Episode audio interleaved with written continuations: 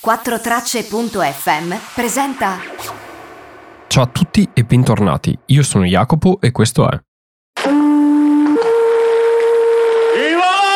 Pinade! Sono Serpinade! Porto grandi notizie da Londra! Bentornati. Come state? Come è andata questa settimana? Qui a Londra sono successe tante cose. La prima è che ha piovuto dopo un mese che non pioveva. Ha piovuto quasi due giorni questa settimana, cioè non di fila, però c'è stata pioggia per due giorni ed è stata un'emozione rivedere gocce grosse d'acqua che venivano giù dal cielo. Non lo so, volevo condividere con voi questa mia emozione. Cosa è successo questa settimana? Beh, tante cose. Partiamo in ordine cronologico. Boris Johnson è ritornato nella sua vita pubblica e si è tornato a parlare di lui ed è lui stesso tornato a parlare.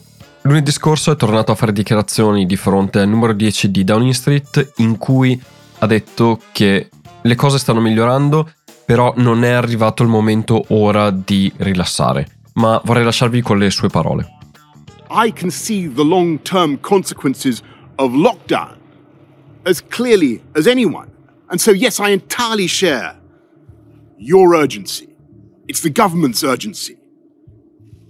And yet, we must also recognize the risk of a second spike, the risk of losing control of that virus and letting the reproduction rate go back over one. Qui Boris Johnson sta parlando alle imprese, all'economia, a tutte le aziende che in questo momento sono chiuse. Prima di questo spezzone fa l'elenco di tutte le aziende che sono chiuse, o meglio i settori che sono chiusi, e dice sostanzialmente di essere pazienti, di aspettare, perché ora la situazione sta migliorando, però se ci si mettesse ora a riuscire a riaprire tutto, la situazione sarebbe catastrofica per l'economia e per tutti noi. Di conseguenza dice state pazienti, so l'impatto che questo coronavirus sta avendo su di voi, sull'economia e senza di voi non potremmo andare avanti, però bisogna essere pazienti. E queste sono state le dichiarazioni al suo rientro lunedì scorso. Dopodiché è sparito per un po' di giorni perché è successa una cosa. The UK Prime Minister Boris Johnson and his partner Carrie Simmons have announced the birth of a healthy baby boy. Mercoledì Boris Johnson è diventato padre. Molte cose sono successe nella vita di Boris Johnson in queste ultime due settimane. Con questa situazione col coronavirus si è trovato ad essere ammalato, a finire in ospedale e nel giro di poco guarire e anche diventare padre. Quindi c'è stato un bel turn of event nella vita di Boris Johnson e di fatti alcuni giornali si chiedono questi eventi che sono successi cambieranno il suo approccio all'epidemia? Domanda ancora non risposta. The British Prime Minister Boris Johnson has fronted the media for the first time in five weeks, saying the virus is now past its peak. He says a roadmap for easing lockdown restrictions will be released next week. Mettendo a parte il gossip, ora, tornando alle notizie più generali, Boris Johnson ieri ha parlato per la prima volta dopo il suo ricovero e ha parlato di un'inversione di tendenza, anzi ha detto che si è raggiunto il picco e si è superato il picco e settimana prossima verrà rivelato il piano di riduzione delle misure del governo inglese. We're going to have to beat this disease by our growing resolve and ingenuity. So I will be setting out a comprehensive plan next week quando Boris Johnson parla di comprehensive plan, non intende un piano comprensivo, cioè che comprende, ma un piano esteso, cioè che è completo e comprende in sé tutte le cose che sono necessarie. Giusto per, perché comprehensive è un false friend, quindi tra- può essere tradotto letteralmente in italiano, ma significano due cose diverse. Altra cosa molto interessante che ha detto Boris Johnson in relazione al coronavirus e a come è stato affrontato in Inghilterra è che il picco è sempre stato sotto la capacità degli ospedali e gli ospedali non si sono mai trovati in una situazione di crisi in questo periodo. E ha fatto un plauso all'NHS e a tutti per aver mantenuto le misure e aver seguito le indicazioni in maniera tale da tenere il numero di ricoveri e di casi critici sempre sotto il limite di non gestibilità da parte dell'NHS e quindi di non aver mai lasciato nessuno fuori dagli ospedali o nessuno fuori dalle aree di terapia intensiva. And so my message to everyone again today is your effort and your sacrifice is working and has been proved to work because at no stage has our NHS been overwhelmed. No patient went without a ventilator. No patient was deprived of intensive care. E questo messaggio di orgoglio, diciamo, nazionale, comunque di orgoglio eh, di aver raggiunto gli obiettivi prestabiliti, viene dopo un mea culpa.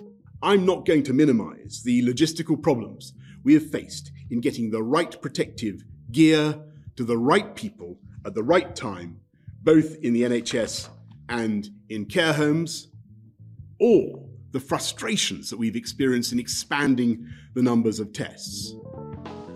E Boris Johnson parla proprio del mea culpa nei confronti di quello che parlavamo settimana scorsa, ossia delle protezioni negli ospedali che non erano arrivate e sono arrivate molto tardi e la questione dei test. Giusto per darvi un remind, per farvi ricordare quello che era stato detto all'inizio di questo mese, queste erano le dichiarazioni del ministro della sanità. I am now setting the goal of 100,000 tests per day by the end of this month. Quindi di avere per la fine di aprile 100.000 test giornalieri e settimana scorsa aveva anche poi dichiarato questo. We set the goal of 100,000 tests per day by the end of this month. I knew when we set it that this was a challenging target. Capacity is now ahead of our plans, and even overnight has increased from 40,000 to 51,000. Quindi la capacità settimana scorsa era oltre al piano previsto ed erano passati nel giro di una notte da 40.000 test a 50.000 test.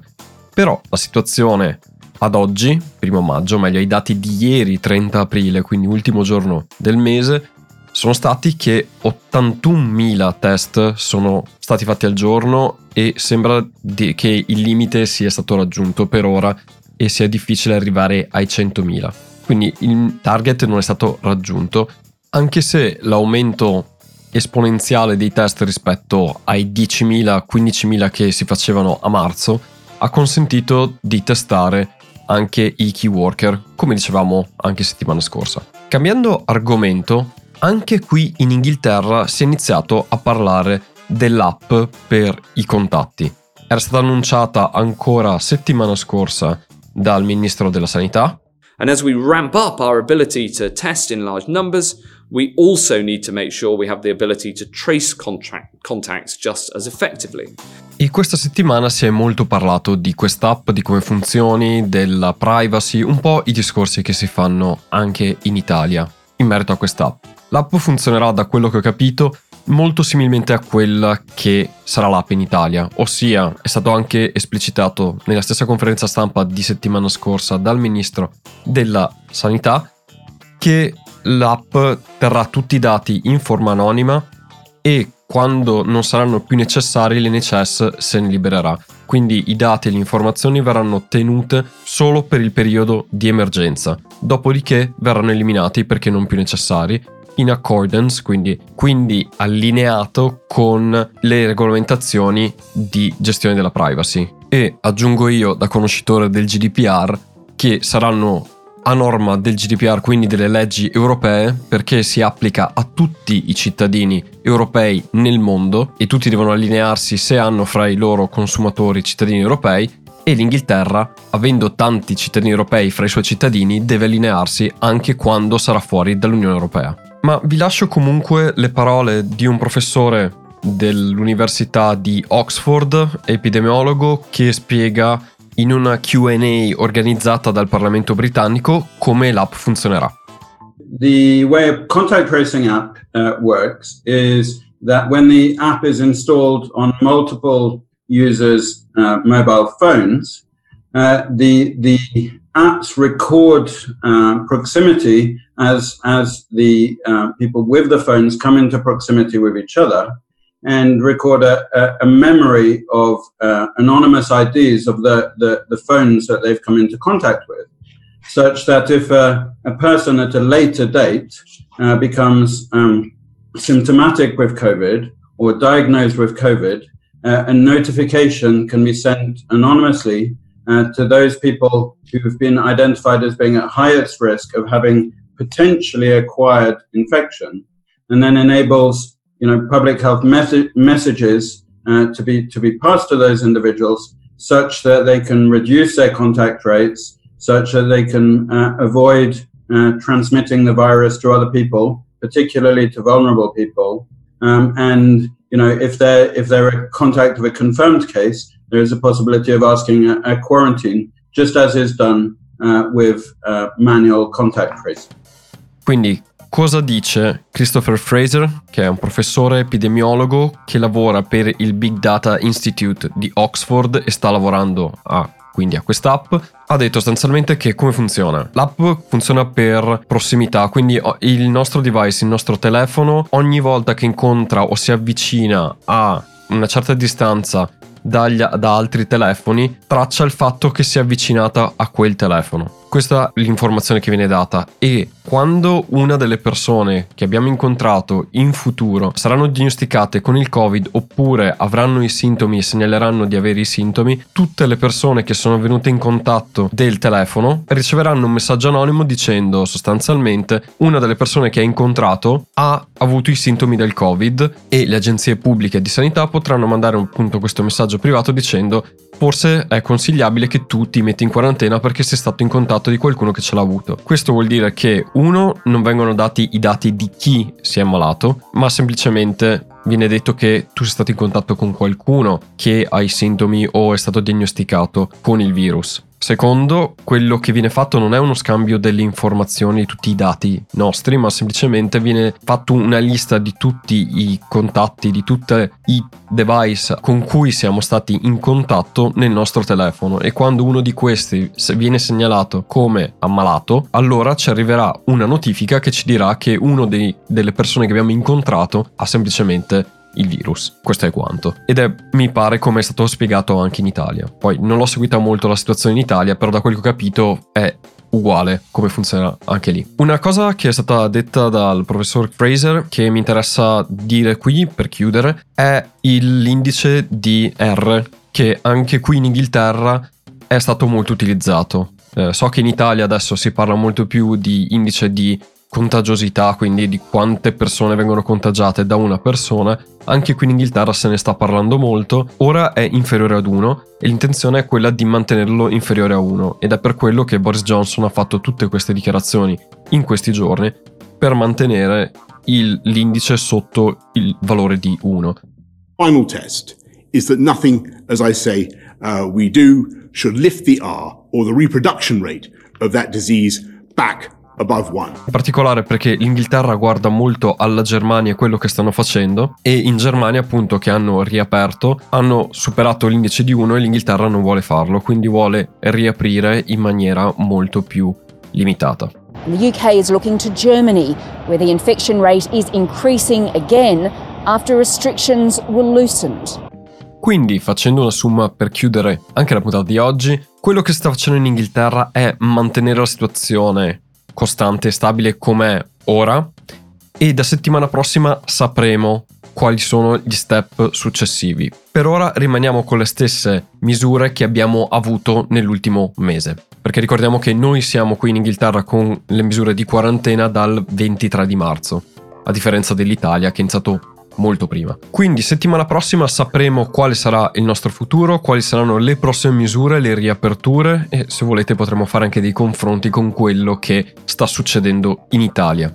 Detto ciò, giusto prima di darvi i saluti, si è visto qualcosa di Brexit questa settimana nelle notizie e i giornali stanno parlando di un clash fra Regno Unito e Europa sulla questione della pesca e della gestione dei mari e dei confini dei mari e sembra che questo sia un topic, quindi un argomento su cui potrebbe rompersi l'intesa fra Europa e Regno Unito e portare a un no deal.